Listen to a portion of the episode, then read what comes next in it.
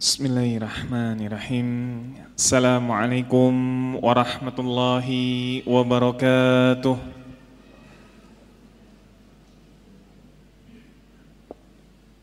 الحمد لله الحمد لله الذي بنعمته تتم الصالحات وبفضله اهتدى المهتدون اللهم صل وسلم على حبيبنا وقدواتنا محمد صلى الله عليه وعلى آله وسلم ومن سار على نهجه واهتدى بهديه ودعا بدعوته إلى يوم الدين.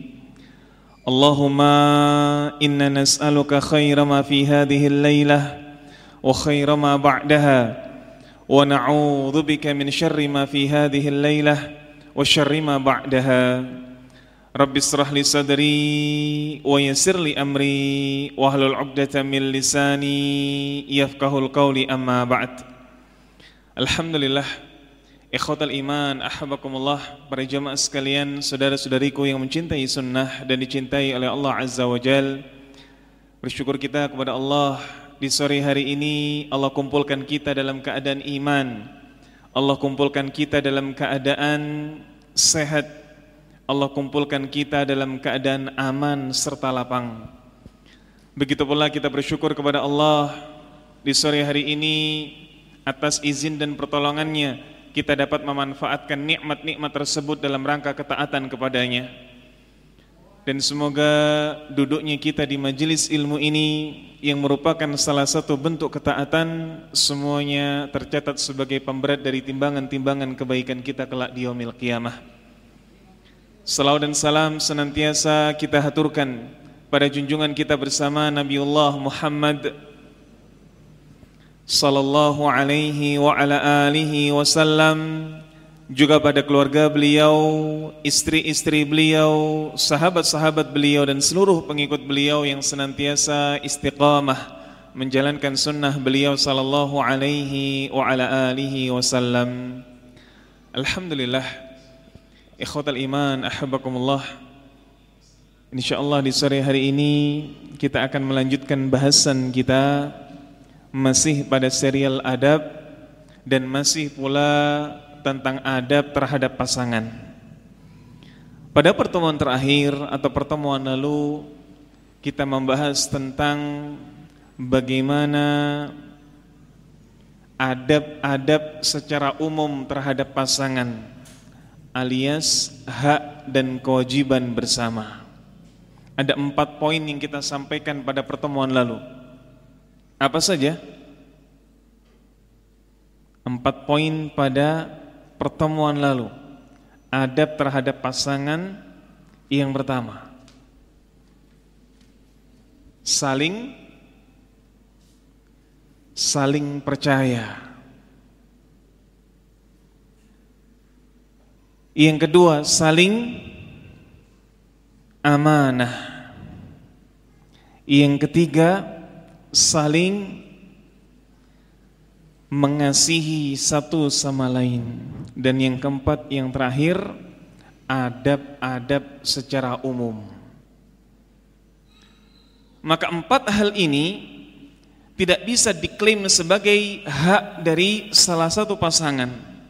Saya ingin dipercaya. Saya ingin diberi amanah. Saya ingin dikasihi. Sementara ia ketika memberi kepercayaan ketika mengasihi tidak demikian kepada pasangannya, maka ini terlarang. Empat poin yang kita ojel berikutnya kita membahas tentang hak dan kewajiban pada masing-masing pasangan. Hak suami berarti kewajiban istri.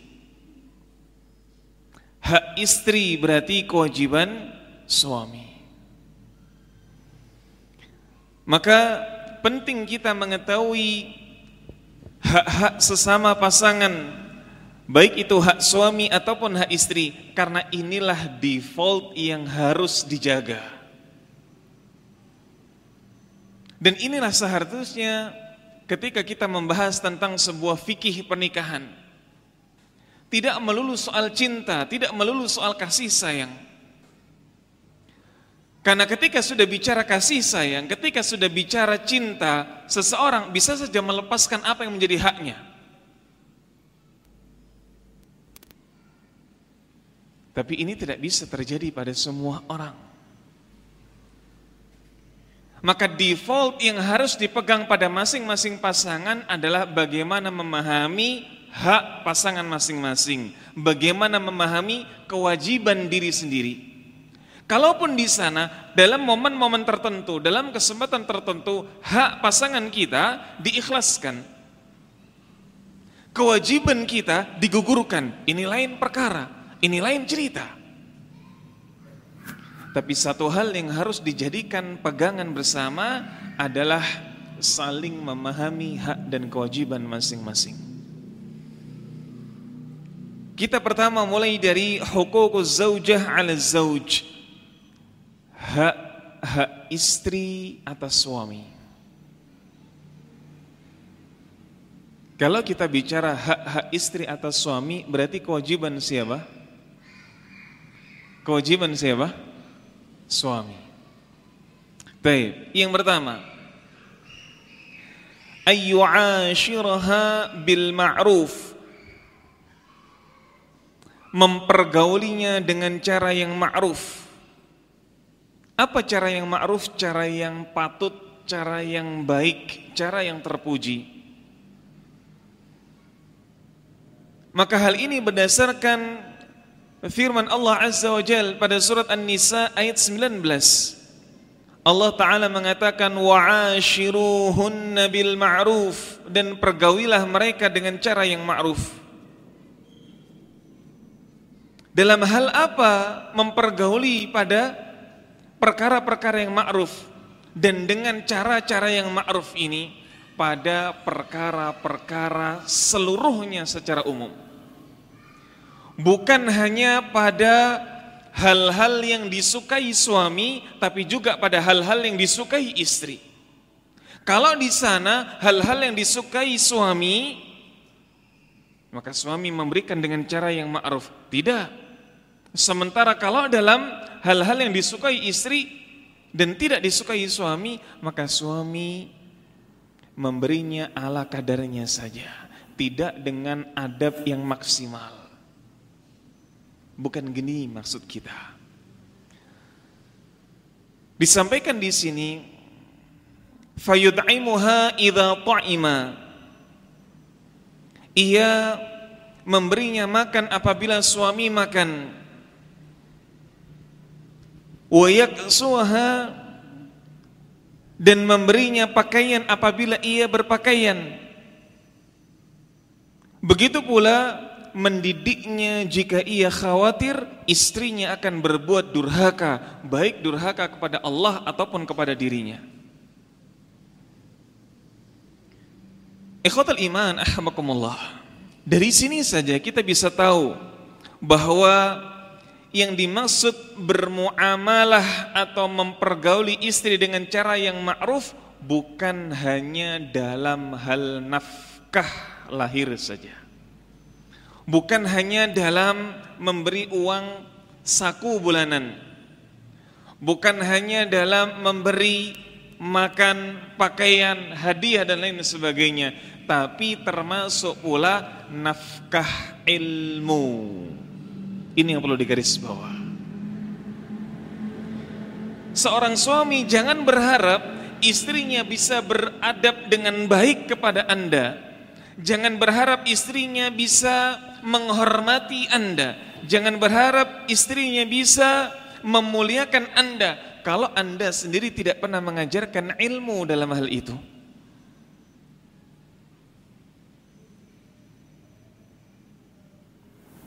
Ikhwatal iman, ahmakumullah. Maka ketika istri patuh dengan apa yang menjadi ketetapan suami, falhamdulillah.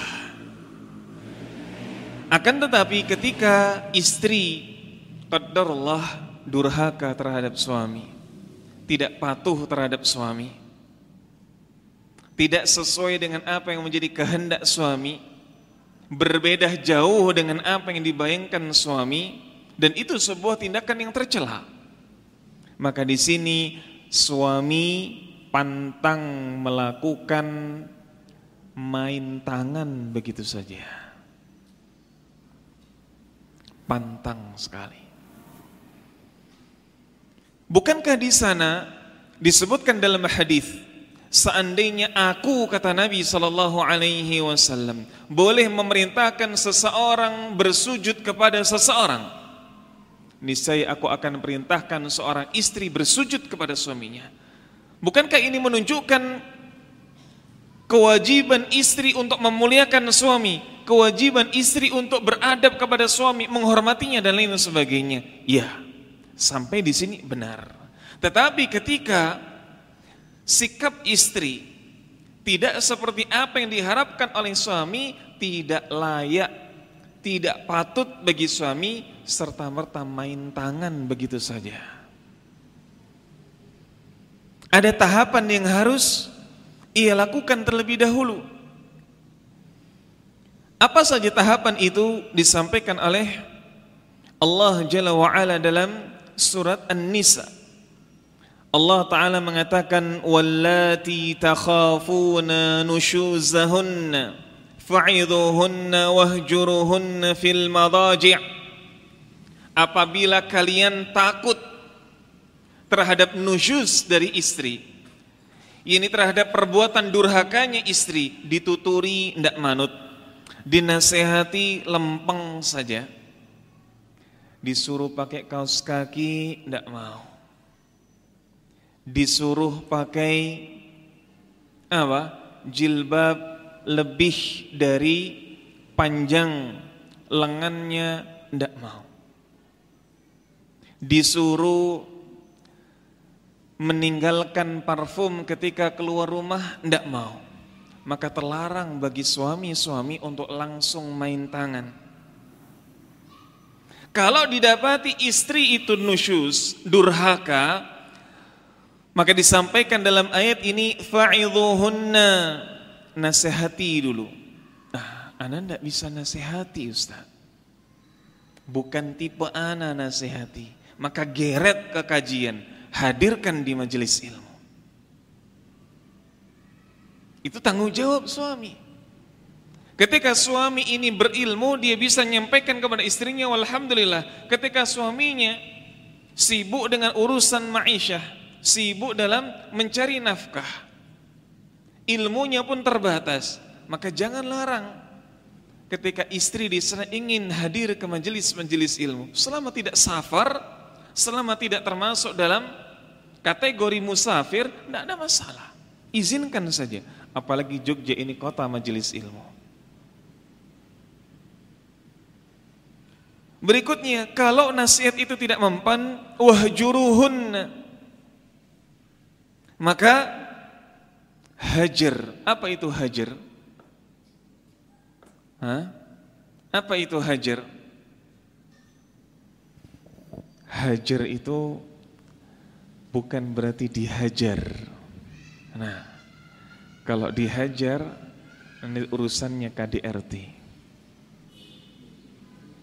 Maksudnya hajar itu wahjuruhunna fil madaji' pisahkan tempat tidur. Jangan dulu kumpul dengan istri. Kenapa kok ada hukuman semisal ini dalam syariat?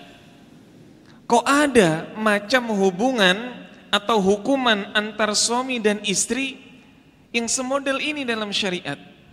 Dan ini dilakukan suami kepada istri, bukan istri kepada suami. Apa jawabannya? Karena istri beda cara mengatasi dan memikirkan masalahnya dibandingkan suami. Kalau suami mengatasi dan memikirkan solusi terhadap masalah dengan akalnya, dengan logikanya. Tapi tidak demikian dengan wanita dominan perasaannya ghalabatu masyairiha maka sekali kemudian suami bersikap berbeda dibanding biasanya tidak lagi mau tidur bersama dirinya, tidak lagi mau tidur di kamarnya. Ini sebuah pukulan telak bagi istri. Istri akan berpikir demikian. Beda kalau istri marah ke suami. Istri ada nesu sama suami, suami ada lalai terhadap kewajibannya, lalu istri mengatakan, sudahlah tidur di ruang tengah sana. Sebagian suami malah senang. Kenapa? Sekalian bisa nonton bola malamnya. Tapi beda dengan istri. Maka ketika dua tahapan ini telah dilakukan dan belum juga berubah, masih dengan kadar nusyus yang sama, baru di sana wadribuhunna. Pukullah ia. Maka pukul di sini adalah runtutan terakhir dalam rangka tarbiyah seorang suami kepada istri. Kalau di sana tingkat nusyusnya sudah berkurang, tahan dulu. Dinasehati, nusyusnya berkurang, tahan. Terus berikan nasihat itu. Ketika nasihat ini pun juga sudah tidak mempan, stagnan, maka pisahkan tempat tidur setelah dipisahkan tempat tidur semalam, berkurang nusyusnya, durhakanya istri kepada suami berkurang. Maka jangan langsung dipukul. Lanjutkan di malam kedua. Ketika malam kedua, hilang nusyusnya, manut kepada suami, Alhamdulillah, tidak perlu dilanjutkan pada step ketiga. Tapi ketika di sana tidak berubah, tidak ada progres, silakan lanjutkan step yang ketiga sebagaimana telah Allah firmankan dalam hal ini. Wadribu hunna pukullah. Duh, kalau dipukul gawat Ustaz. Kenapa? Suami saya sabuk hitam bela diri suami saya atlet taekwondo maka yang dimaksud mukul di sini adalah ghair mubarrahin, pukulan yang tidak menyakitkan. Sebagian ulama mengatakan pukulan yang tidak apa? Pukulan yang tidak membekas. Kalau tamparan membekas, pukulan membekas. Lalu dengan apa cara memukul yang tidak menyakiti, memukul yang tidak membekas? Sebagian ulama memberikan contoh memukul dengan menggunakan pulpen. Mukulnya pakai pulpen. Gimana mukulnya? Ya sudah mukul pakai pulpen. Kan tidak sakit Ustaz. Tujuannya bukan untuk sakit. Tapi tujuannya adalah bagaimana perasaan istri tahu di sana ada kezaliman yang ia lakukan atau ada kedurhakaan yang ia lakukan dan suaminya tidak ridho. Ini sebagian di antara saudara-saudara kita keliru memahami memberikan pukulan kepada istri adalah bagaimana memberikan rasa sakit kepadanya. Ini satu hal yang keliru. Silahkan tanya wahai para suami kepada istri-istri anda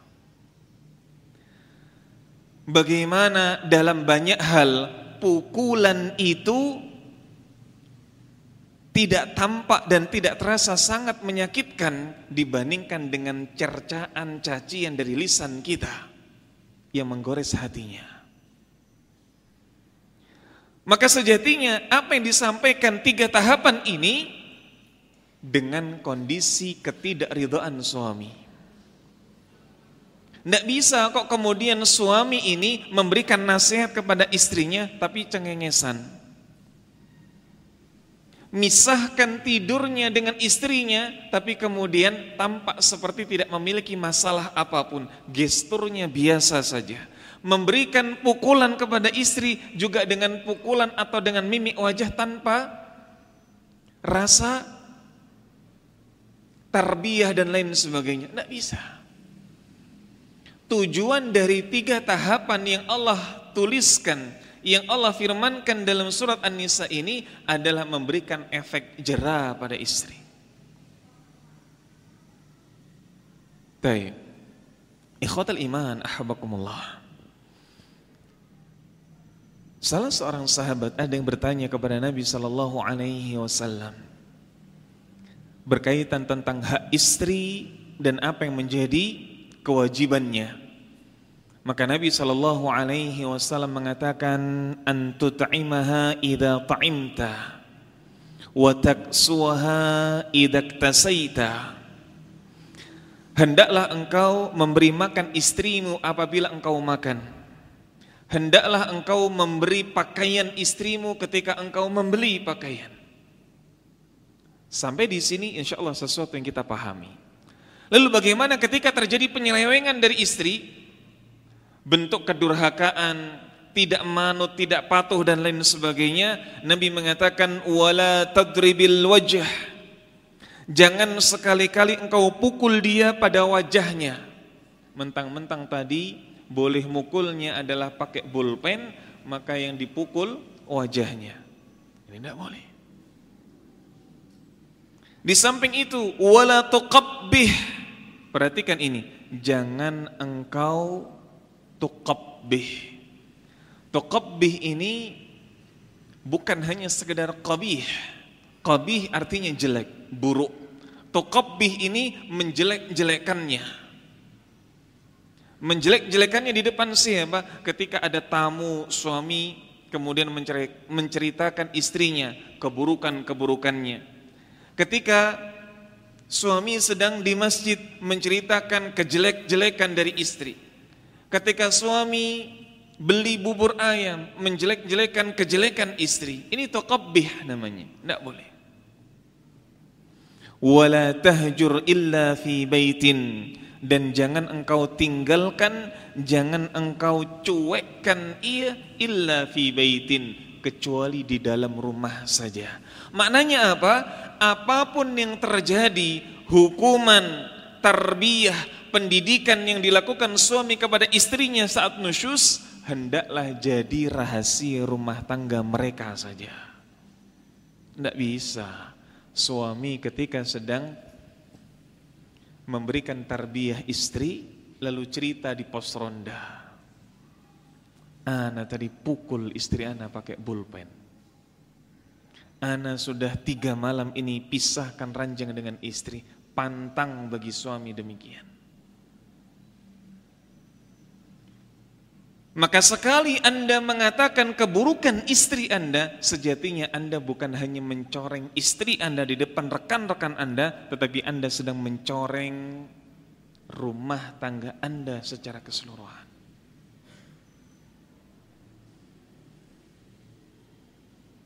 Baik. Ikhwatal iman, ahabakumullah. Berikutnya, hak-hak istri atau kewajiban suami yang kedua ayyu'allimaha ad-daruri min umuri diniha hendaklah ia mengajarkan istrinya perkara-perkara penting dalam urusan agama apa perkara-perkara penting dalam urusan agama dimulai dari akidah dimulai dari akidah ajarkan tauhid yang benar kepada istri D apa pun yang terjadi ini sejatinya adalah ketetapan dari Allah. Maka urusan rezeki, urusan ajal, semua sudah Allah yang ngatur. Termasuk pula ketika apa yang terjadi di antara kita berdua. Ketika wajah adik penuh dengan jerawat, itu semua sudah takdir Allah. Maka jangan kemudian hambur-hamburkan uang pergi ke beauty care maka ini suami yang cerdas ketika mendidik akidah kepada istrinya. Maka dijawab oleh istrinya, iya mas. Insya Allah adik paham. Ini semua sudah menjadi takdir. Termasuk pula menjadi takdir ketika wajah adik berantakan. Lalu mas malu nanti tidak sayang lagi nanti. Nah, dibujuklah suaminya hingga kemudian keluar uang dari dompetnya. Ini istri yang cerdas. Baik. Ikhwatal iman ahabakumullah. Maka mengajarkan pendidikan agama kepada istri ini merupakan kewajiban suami dan hak yang boleh dituntut oleh istrinya. Maka perhatikan Anda wahai para suami, ketika istri Anda menuntut, "Mas, ajarkan kepadaku tentang sifat wudhu Nabi sallallahu alaihi wasallam." Ajarkan kepadaku tentang sifat salat Nabi sallallahu alaihi wasallam maka bersiap-siaplah Anda. Karena itu hak dari istri Anda dan kewajiban Anda. Maka sebuah musibah ketika sang suami cuek-cuek saja terhadap pendidikan istri dan istri pun juga cuek terhadap pendidikan suami. Suaminya tidak menuntut ilmu dibiarkan istrinya ada kesulitan dalam mempelajari atau mengamalkan hukum fikih dalam kehidupan sehari-hari tidak bertanya kepada suaminya. Ini musibah.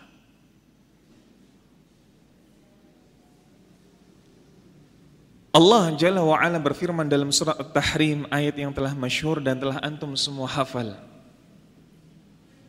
Allah Ta'ala berfirman Ya ayyuhalladzina amanu Ku anfusakum Wa ahlikum nara.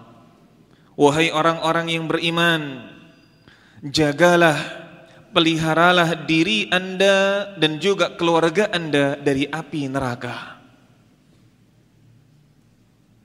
Kalau kita memahami satu ayat yang simple ini saja Kita akan tahu bahwa dengan adanya tali pernikahan seorang suami ia bukan hanya memikul beban dirinya saja terhadap akhiratnya kelak tapi ia juga memikul bagaimana istrinya bagaimana nasibnya di akhirat kelak.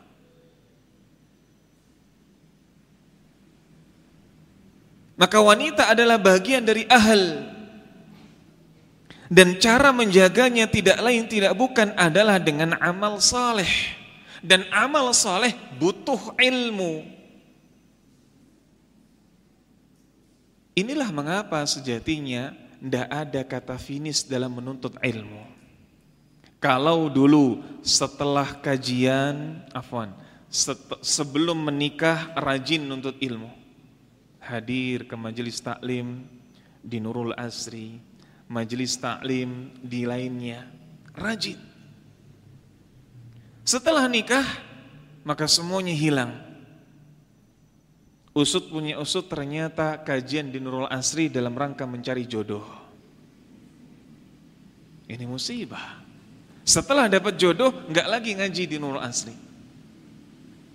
Maka yang demikian ini kelak suamilah yang akan mendapatkan hisab dari Allah Jalla wa'ala dan seorang istri ketika ia tidak menuntut haknya sejatinya istri pula lah yang sedang menjerumuskan dirinya sendiri dalam rangka kebodohan.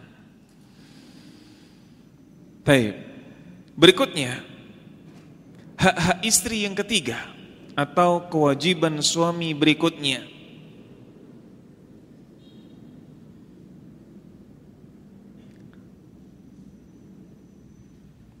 ayyurshiduha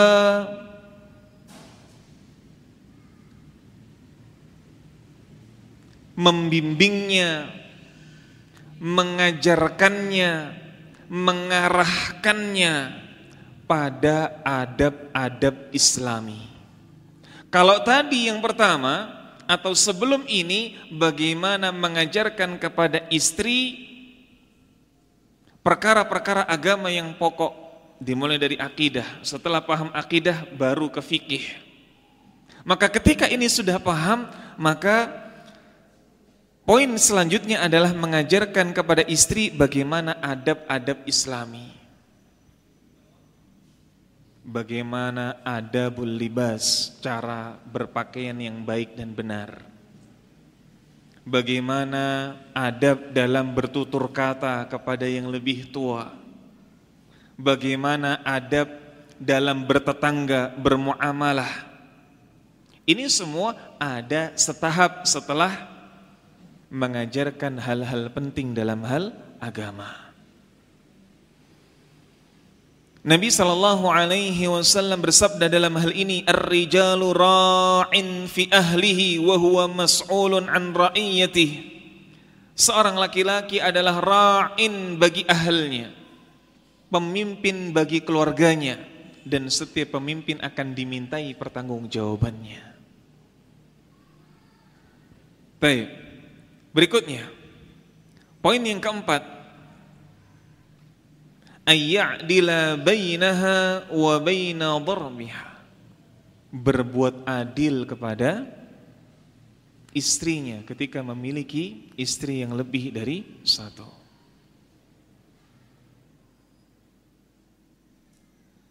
baik karena tidak akan berpanjang lebar dalam hal ini nah karena insya Allah yang di depan Ana juga banyak yang masih bujang. Nah, terlalu overlapping nanti. Berikutnya, yang kelima. Adab yang harus ditunaikan perihal apa yang diwajibkan bagi suami dan apa yang berhak dituntut oleh istri adalah tidak menyebarkan rahasia atau aib-aib dari pasangannya kepada orang-orang lain. Illa kecuali kecuali ketika di sana ada sesuatu yang penting dan dirasa bisa dalam memberikan solusi Maka menyebarkan aib dari pasangan kita sejatinya adalah menyebarkan aib untuk kita sendiri. Kita nyeritakan, eh istri anak itu begini, begini dan begini. Maka orang lain yang mendengar sejatinya seakan-akan kita sedang membuka keburukan diri sendiri. Ini pantangan. Maka termasuk dalam poin ini bagaimana seorang istri mengajari Afwan. Seorang suami mengajari istrinya untuk tidak terlalu ekspresif dalam menulis status WA. Suaminya telat pulang sedikit, maka istrinya pasang status cemberut. Hah, lebih nyaman sama kantor daripada rumahnya maka status istri seperti ini dilihat oleh tetangga-tetangganya. Maka kemudian tetangganya nyampaikan kepada suaminya, "Ya, jangan seperti Pak Fulan." Karena istrinya begini terhadap suaminya. Ini aib.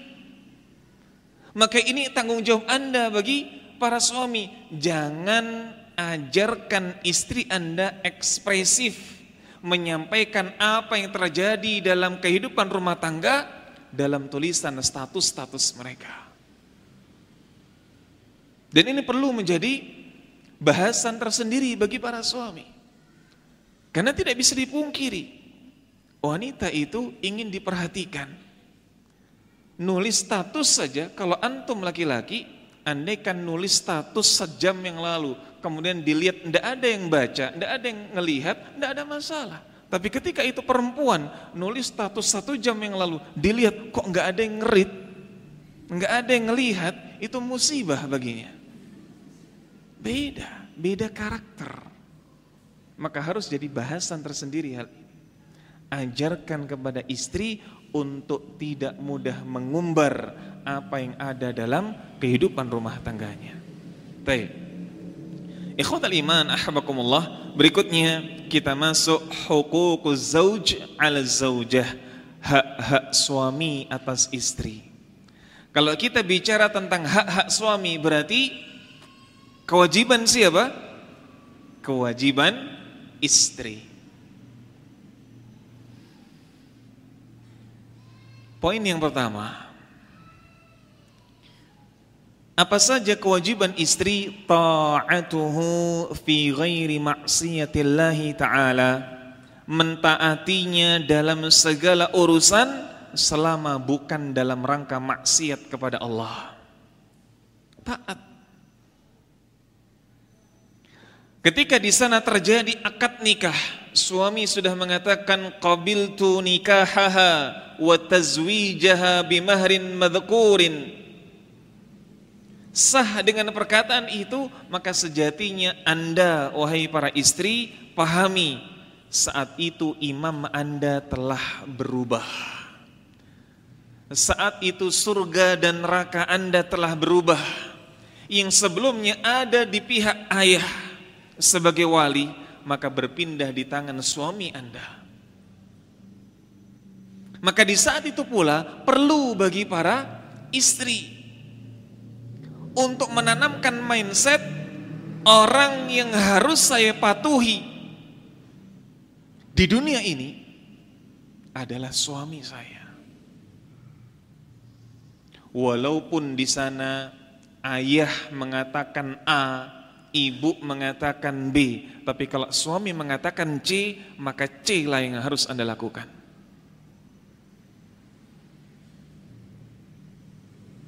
Nabi kita yang mulia sallallahu alaihi wasallam bersabda, "Idza da'a ar-rajulu imra'atahu ila firashihi falam ta'tihi fabata ghadban wa 'alaiha la'natullah."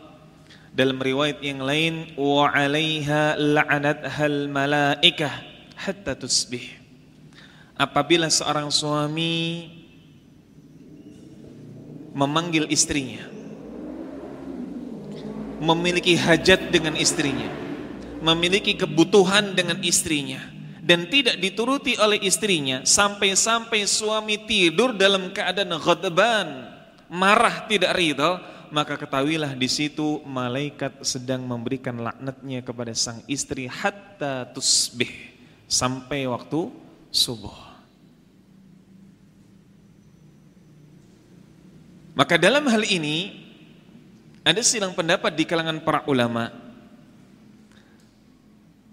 Minoritas ulama mengatakan hajat yang dimaksud di sini adalah hajat umum, apa pun itu. Tetapi jumhur ulama, mayoritas ulama mengatakan hajat di sini adalah hajat syahwat suami. Maka Anda wahai para istri, ketika suami ini sedang memiliki kebutuhan hajat kepada Anda, apa pun kondisi Anda tinggalkan dulu. Apa pun kesibukan Anda tinggalkan dulu Anak sudah berangkat sekolah. Istri lagi masak sayur asem. Baru mau apa? Masukkan bumbu, suami sudah minta. Ya sudah, matikan kompor. Istri ada tamu. Suami kemudian memberikan isyarat, ya sudah, sampaikan kepada tamunya. Afwan, nanti kita sambung lagi atau anak yang ke rumah anti. Sejatinya ketika Anda meyakini suami adalah pemimpin Anda, surga dan neraka Anda, maka di saat itulah sejatinya Anda harus memprioritaskan kebutuhannya di atas siapa pun. Di atas siapa pun.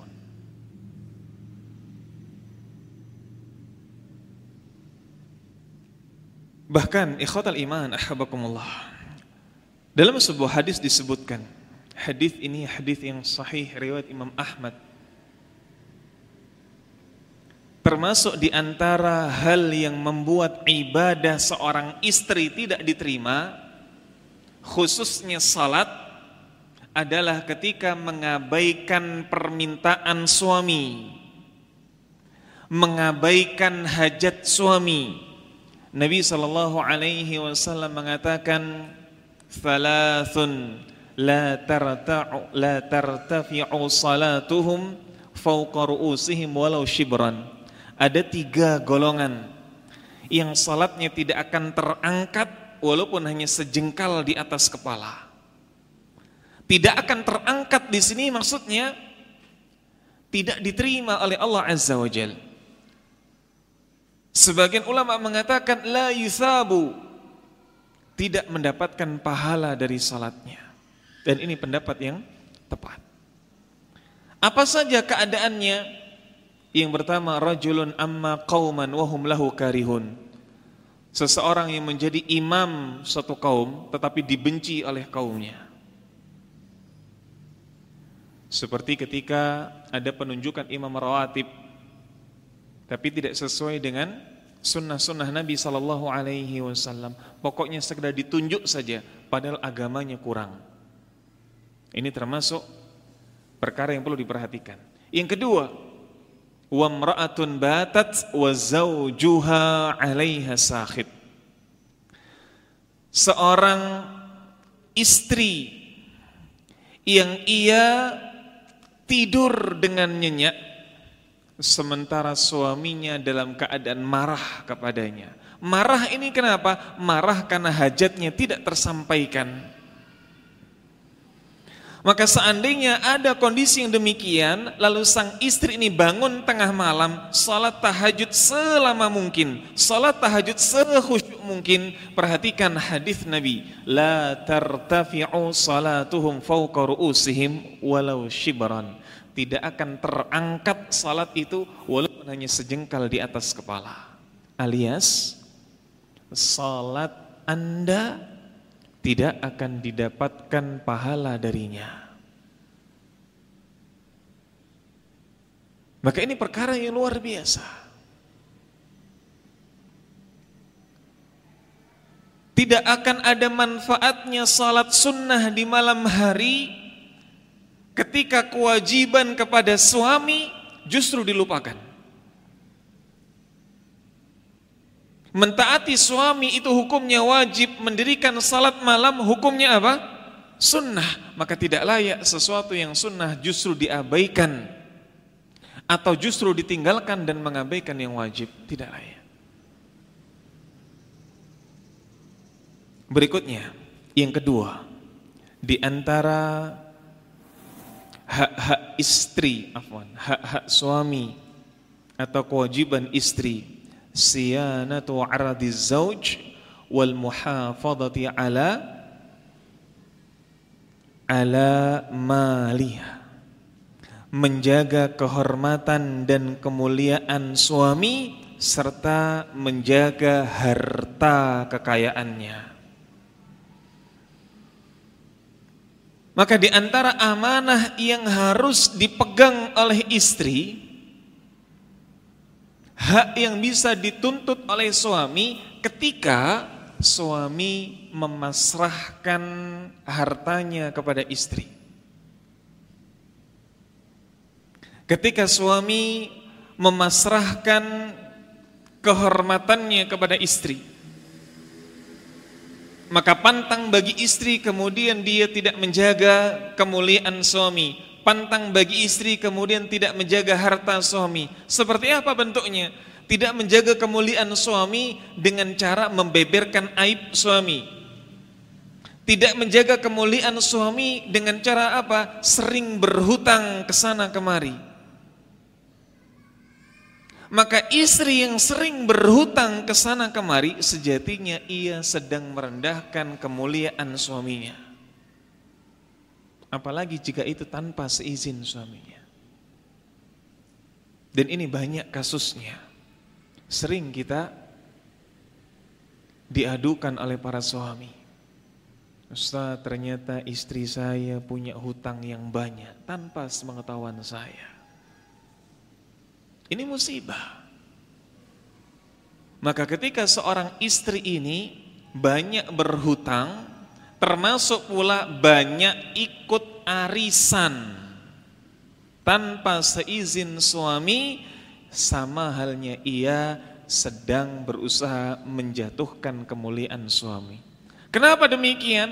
Karena arisan pada hakikatnya seperti hutang. Arisan pada hakikatnya sama seperti hutang. Apalagi ketika arisan itu diundi, dikocok, ia yang dapat duluan di pertama. Maka selanjutnya ia membayar, membayar dan membayar seperti seorang yang berhutang. Maka apa pun itu ketika ada sangkut pautnya dengan harta kemuliaan suami, izin dengan suami. Izin dengan suami. Baik. Ikhwatal iman, ahabakumullah.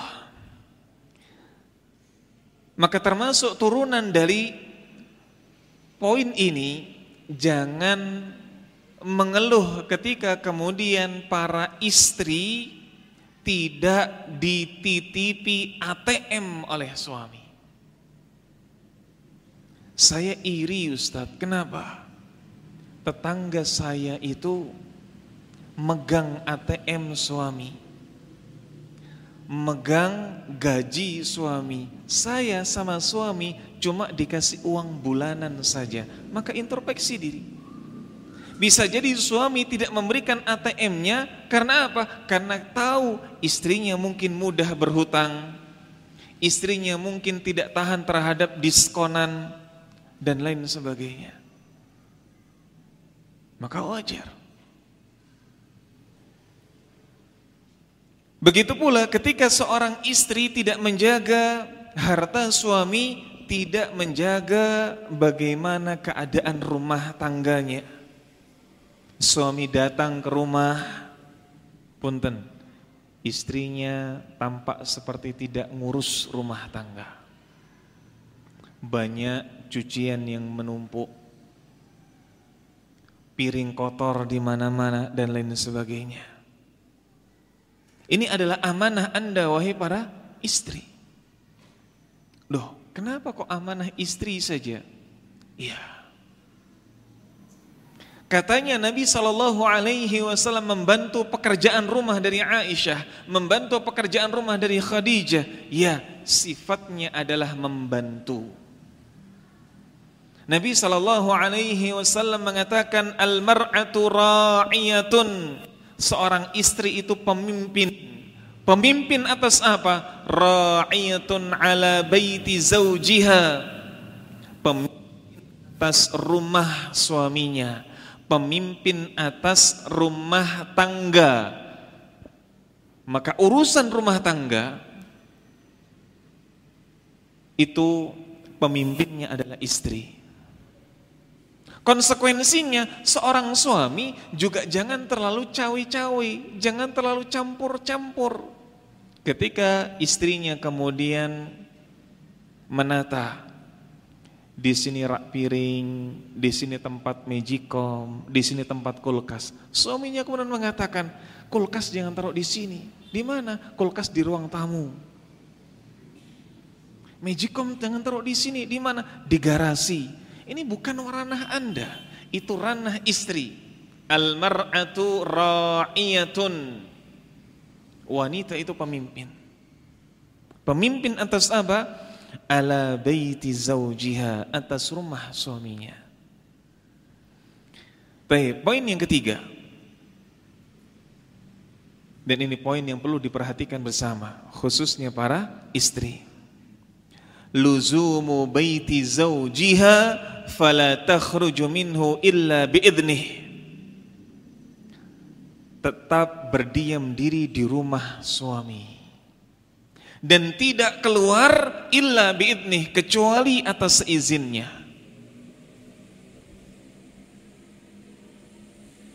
Maka defaultnya istri itu di dalam rumah.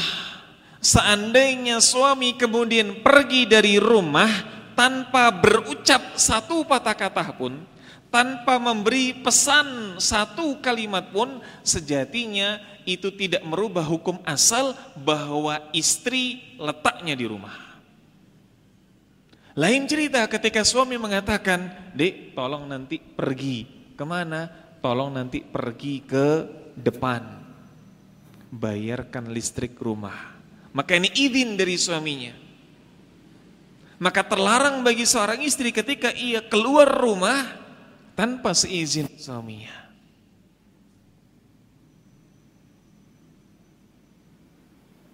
Nabi kita yang mulia sallallahu alaihi wasallam telah mengajarkan istri-istri beliau dan mengajarkan para sahabat-sahabat beliau bagaimana seorang istri kebahagiaannya adalah kebahagiaan di dalam rumahnya.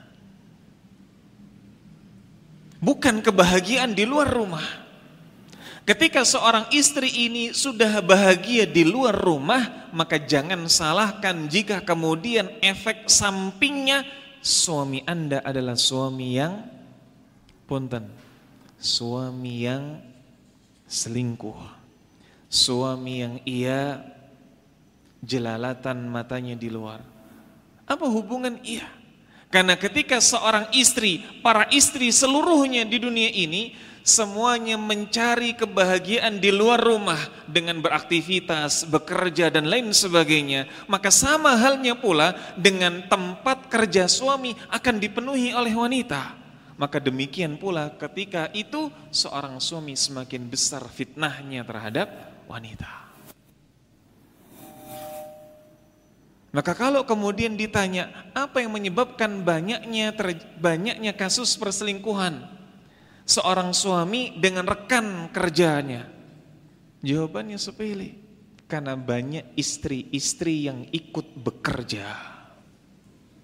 Sesimpel itu.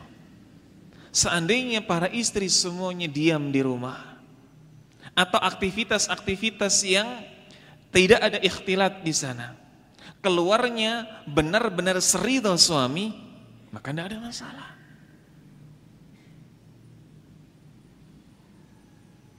Allah Ta'ala berfirman dalam surat Al-Ahzab ayat 33. Allah Ta'ala mengatakan, وَقَرْنَا فِي بُيُوتِكُنَّ وَلَا تَبَرُّجْنَا تَبَرُّجَ الْجَاهِلِيَّةِ الْأُولَى dan hendaklah kalian wahai para istri tetap di rumah-rumah kalian.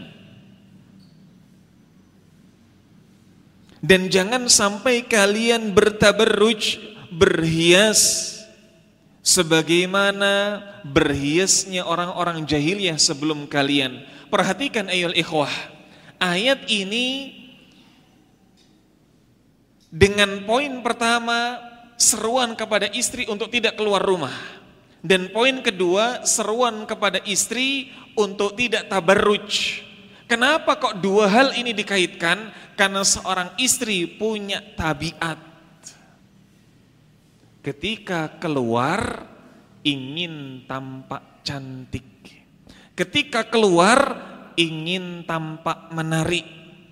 Ketika keluar ingin dipuji, ingin tampil beda dan lain sebagainya. Ini tabi'i. Ini tabiatnya wanita. Karenanya rem terbaik adalah jangan membuat mereka atau para istri bekerja di luar rumah. Nah kalau istri tidak ikut bekerja, finansial rumah tangga agak goncang Ustaz. Maka di sini kemudian suami yang harus lebih cerdas lagi dan meningkatkan ketakwaannya kepada Allah agar rezeki pun semakin lancar dan berkah. Maka seorang istri yang paham sampaikan kepada suami bahwa rezeki itu bukan hanya tentang nilai, bukan hanya tentang nominal. Apa artinya ketika suami memiliki gaji, istri memiliki gaji, tetapi dari sisi keberkahan tidak ada apa-apanya. Lebih baik yang punya gaji suami saja, tapi berkah. Baik. Ikhwatal iman, ahbakumullah. Saudara-saudaraku sekalian yang mencintai sunnah dan dicintai oleh Allah Jalla wa'ala. Lalu bagaimana ketika seorang istri itu keluar rumah dalam perkara-perkara yang sudah menjadi rutinitas harian. Seperti apa? Ke pasar, ke toko kelontong dan lain sebagainya maka kita katakan kalau seorang suami telah memberikan izinnya, insya Allah tidak mengapa. Kalau pertanyaannya boleh atau tidak, insya Allah boleh. Tetapi yang afdal, setiap kali ia keluar rumah, hendaklah ia izin kepada suaminya. Istri mau ngambil jahitan di mana? Di blok belakang rumah. Izin kepada suaminya. Istri mau apa? Jenguk tetangga lahiran. Izin pada suaminya. Lah tetangganya sebelah rumah. Izin kepada suaminya. Kan repot. Maka perhatikan. Tidaklah ada satu ketetapan syariat pun kecuali jika ditaati melainkan mendatangkan pahala dari sisi Allah Azza wa Jalla. Ketika Anda keluar ke tetangga Anda, walaupun itu samping rumah, tanpa izin, mungkin suami Anda sudah ridha. Tapi Anda hanya akan mendapatkan pahala ziarah itu saja. Sementara ketika Anda izin kepada suami, suami kemudian membaca ingin pergi ke tetangga rumah, jenguk yang lahiran. Di situ suami Anda akan ridho, suami Anda akan nerimo bahwa istrinya adalah istri yang salehah, benar-benar ngajeni suaminya. Maka di situ keridoan suami akan bertambah, maka pahala bagi Anda para istri pun juga akan bertambah. Tidak ada satu ketetapan syariat pun tatkala dilakukan melainkan mendatangkan pahala dengannya. Baik. Lalu bagaimana kalau istri keluar rumah dalam ranah ibadah? Misalkan ke masjid, misalkan ikut kajian, tetap izin. Kan ini ibadah.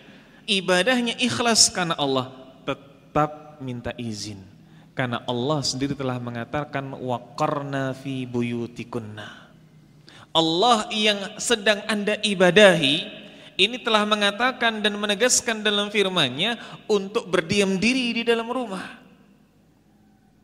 Maka tetap izin.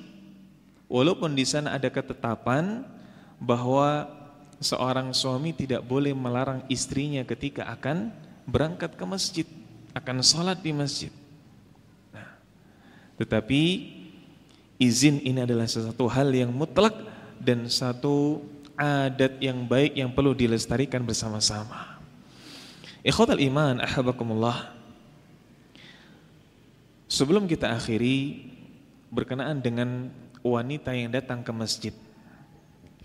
Mumpung kita bahas ini, maka kita sejenak masuk dalam bahasan fikih. Sebagian di antara akhwat atau ummahat ketika ingin pergi ke masjid ingin salat jamaah di masjid berdalil dengan salat di masjid pahalanya 25 derajat atau 27 derajat lebih besar daripada salat jamaah lebih besar daripada salat sendiri maka kita katakan ini bagi lelaki saja. Ini bagi lelaki saja. Bagi wanita kalau ingin ke masjid tafadhali, silakan, tetapi jangan berdalil dengan hadis tersebut. Karena hadis tersebut mukhatabnya adalah para rijal, diperuntukkannya bagi para rijal. Karena bagi lelakilah yang di sana diperintahkan untuk sholat berjamaah di masjid. Tapi kalau kemudian di sana istri ingin sholat jamaah di rumah, itu lebih baik dan itu yang lebih tidak ternilai pahalanya. Kenapa? Karena disebutkan dalam hadis wanita yang salat di dalam rumahnya lebih baik dibandingkan yang salat di luar rumahnya. Wanita yang salat di dalam kamarnya lebih baik daripada yang salat di rumahnya.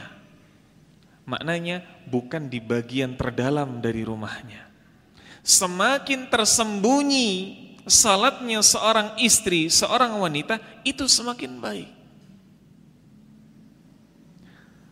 Masa lebih baik daripada pahala 27 derajat? Lebih baik daripada pahala 25 derajat? Iya.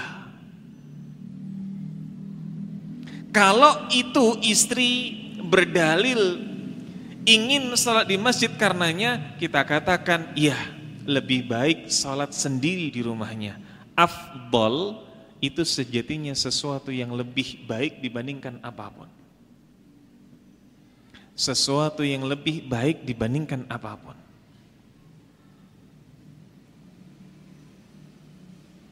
Tetapi lain cerita kalau istri itu ingin salatnya berjamaah di rumah, maka silakan.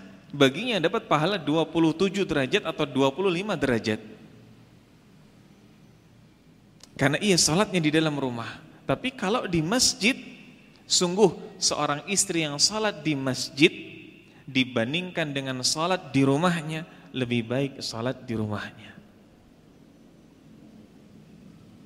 Apakah ada perlakuan khusus di mana seorang istri itu boleh salat di luar rumahnya? Ada. Ketika apa? Ketika ia salat di dalam rumah tidak lebih khusyuk dibandingkan ketika ia salat di luar rumah. Ini di masjid.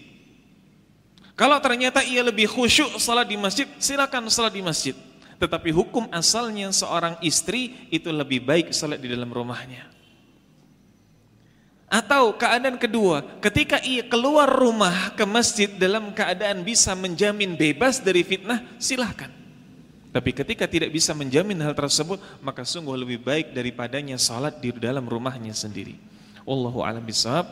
Ini mungkin yang bisa kita sampaikan atas banyak sekali kurangnya dan sedikit lebihnya ana mohon maaf. Akhiru kalam wa akhiru da'wana alhamdulillahi alamin. Wassalamualaikum warahmatullahi wabarakatuh.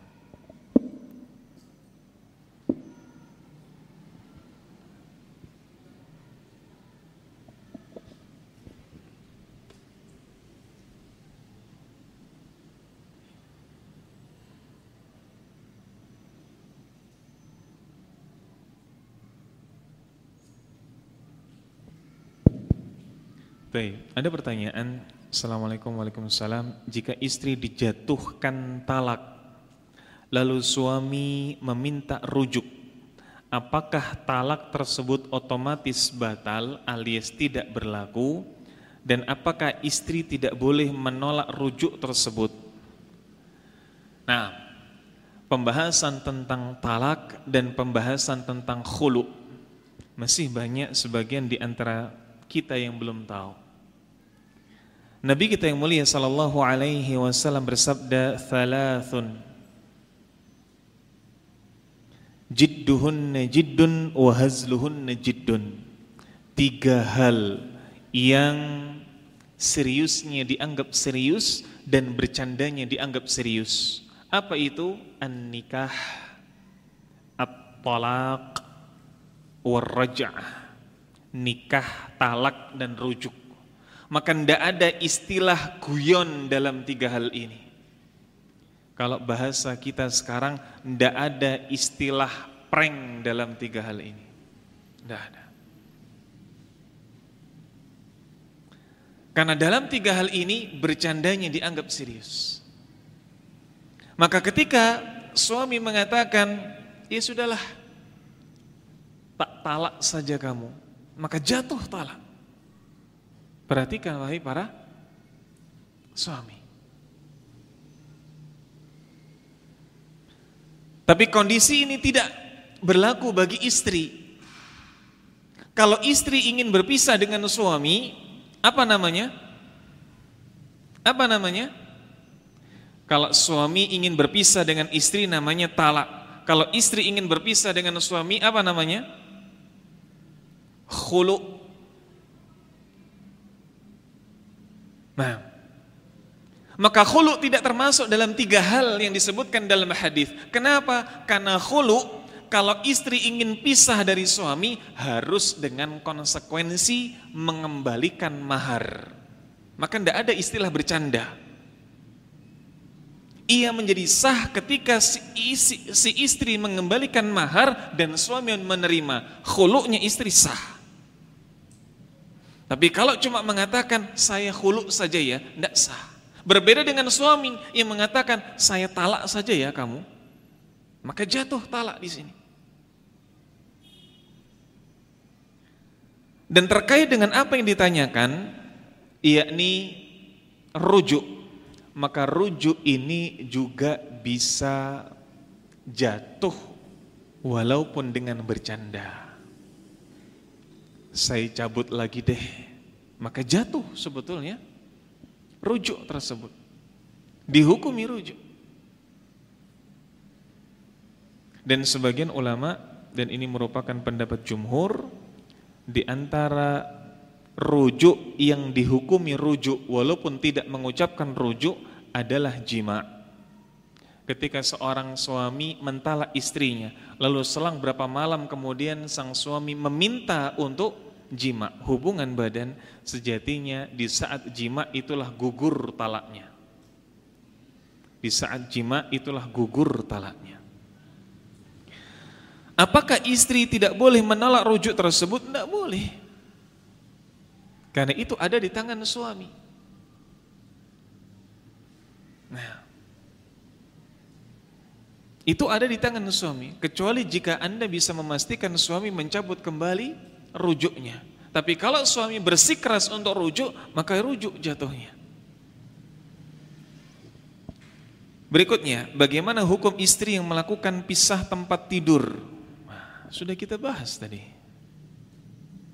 Kalau seorang istri yang ia mengajukan pisah tempat tidur, maka boleh-boleh saja, tapi jangan dianggap itu sebagai bagian dari menasehati suami. Suami tidak akan berpikir macam-macam ketika Anda apa? memisahkan tidurnya dengan suami.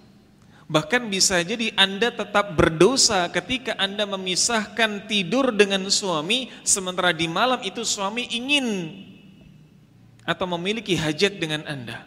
Anda yang berdosa karena Anda memisahkan tempat tidur, memisahkan ranjang dan pantang bagi istri untuk menolak ajakan suami. Dan tadi kita sampaikan hadisnya la'anat hal malaikah, dilaknat oleh malaikat. Wallahu a'lam bishawab.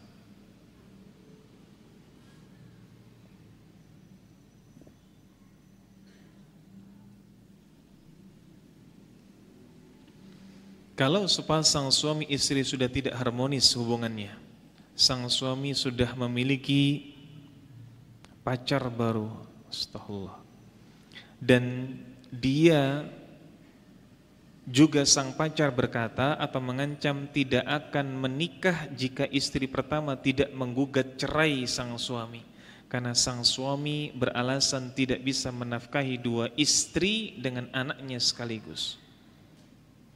Anak belum baca sampai tuntas, tapi sampai di sini saja ini merupakan kezaliman besar seorang suami kepada istri. Dan ketika di sana ada seorang wanita yang kemudian mencintai lelaki bersuami, pantang baginya untuk mengatakan ingin dinikahi tetapi dengan syarat ceraikan istri pertama. Ini namanya takhbib. Dan dosa takhbib ini adalah dosa yang tergolong dosa-dosa besar memisahkan seseorang dengan pasangannya. Ini perbuatan terkutuk, perbuatan iblis, laknatullah alaih. Tidak boleh. Dan ketika seorang suami, Anda ketika terfitnah dengan wanita lain, hingga kemudian Anda berpikir menikahinya dan menceraikan istri Anda yang pertama, maka perbanyaklah taubat dan beristighfar kepada Allah.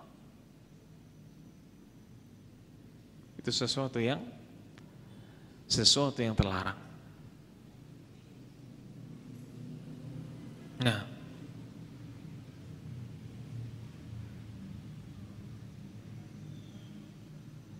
maka ketika demikian, apa hukumnya ketika istri menggugat cerai suaminya? Afadal, apalagi ketika didapati suaminya itu telah berbuat fasik selingkuh, zina misalkan, Anda sebagai seorang istri berhak untuk meminta cerai dari suami ketika suami Anda sudah tidak berhukum dengan hukum Allah. Dan caranya adalah seperti yang tadi kita sampaikan, khulu mengembalikan mahar. Dulu maharnya berapa, maka demikian pula Anda kembalikan. Nah, dulu maharnya mahal, Ji. Dulu saya dinikahi oleh suami maharnya Mercedes-Benz. Maka tidak ada masalah, kembalikan khulu dengan cara naqdan atau dengan cara taqsid hutang. Boleh. Sebagaimana mahar itu boleh dengan cara terhutang maka mengembalikan mahar juga boleh dengan cara terhutang. Baik, bagaimana ketika istri merasa dalam keadaan tidak fit, tidak sehat, kemudian suami minta dilayani, apakah istri berdosa jika menolak? Maka wahai anda para suami, walaupun anda adalah sebagai rijal, sebagai kawam, tapi anda pun juga tetap dituntut untuk memiliki hati dan perasaan. Jangan mentang-mentang anda dibekingi malaikat. Kalau enggak apa? Kalau enggak dituruti maka malaikat melaknat sampai subuh. Maka seenaknya saja kemudian minta jatah istri. Tahu juga, tahu bagaimana kondisi istri. Apalagi ketika dalam kondisi tidak fit, maka coba redam dan coba kompromikan nafsu Anda. Adapun dari pihak istri sampaikan dengan baik kepada suami, sampaikan dengan cara yang hikmah, sampaikan dengan cara yang santun atau kalau perlu puaskan suami Anda dengan cara yang lain. Baik, dan tidak perlu kita bahas di sini. Wallahu a'lam. Ini mungkin yang bisa kita sampaikan.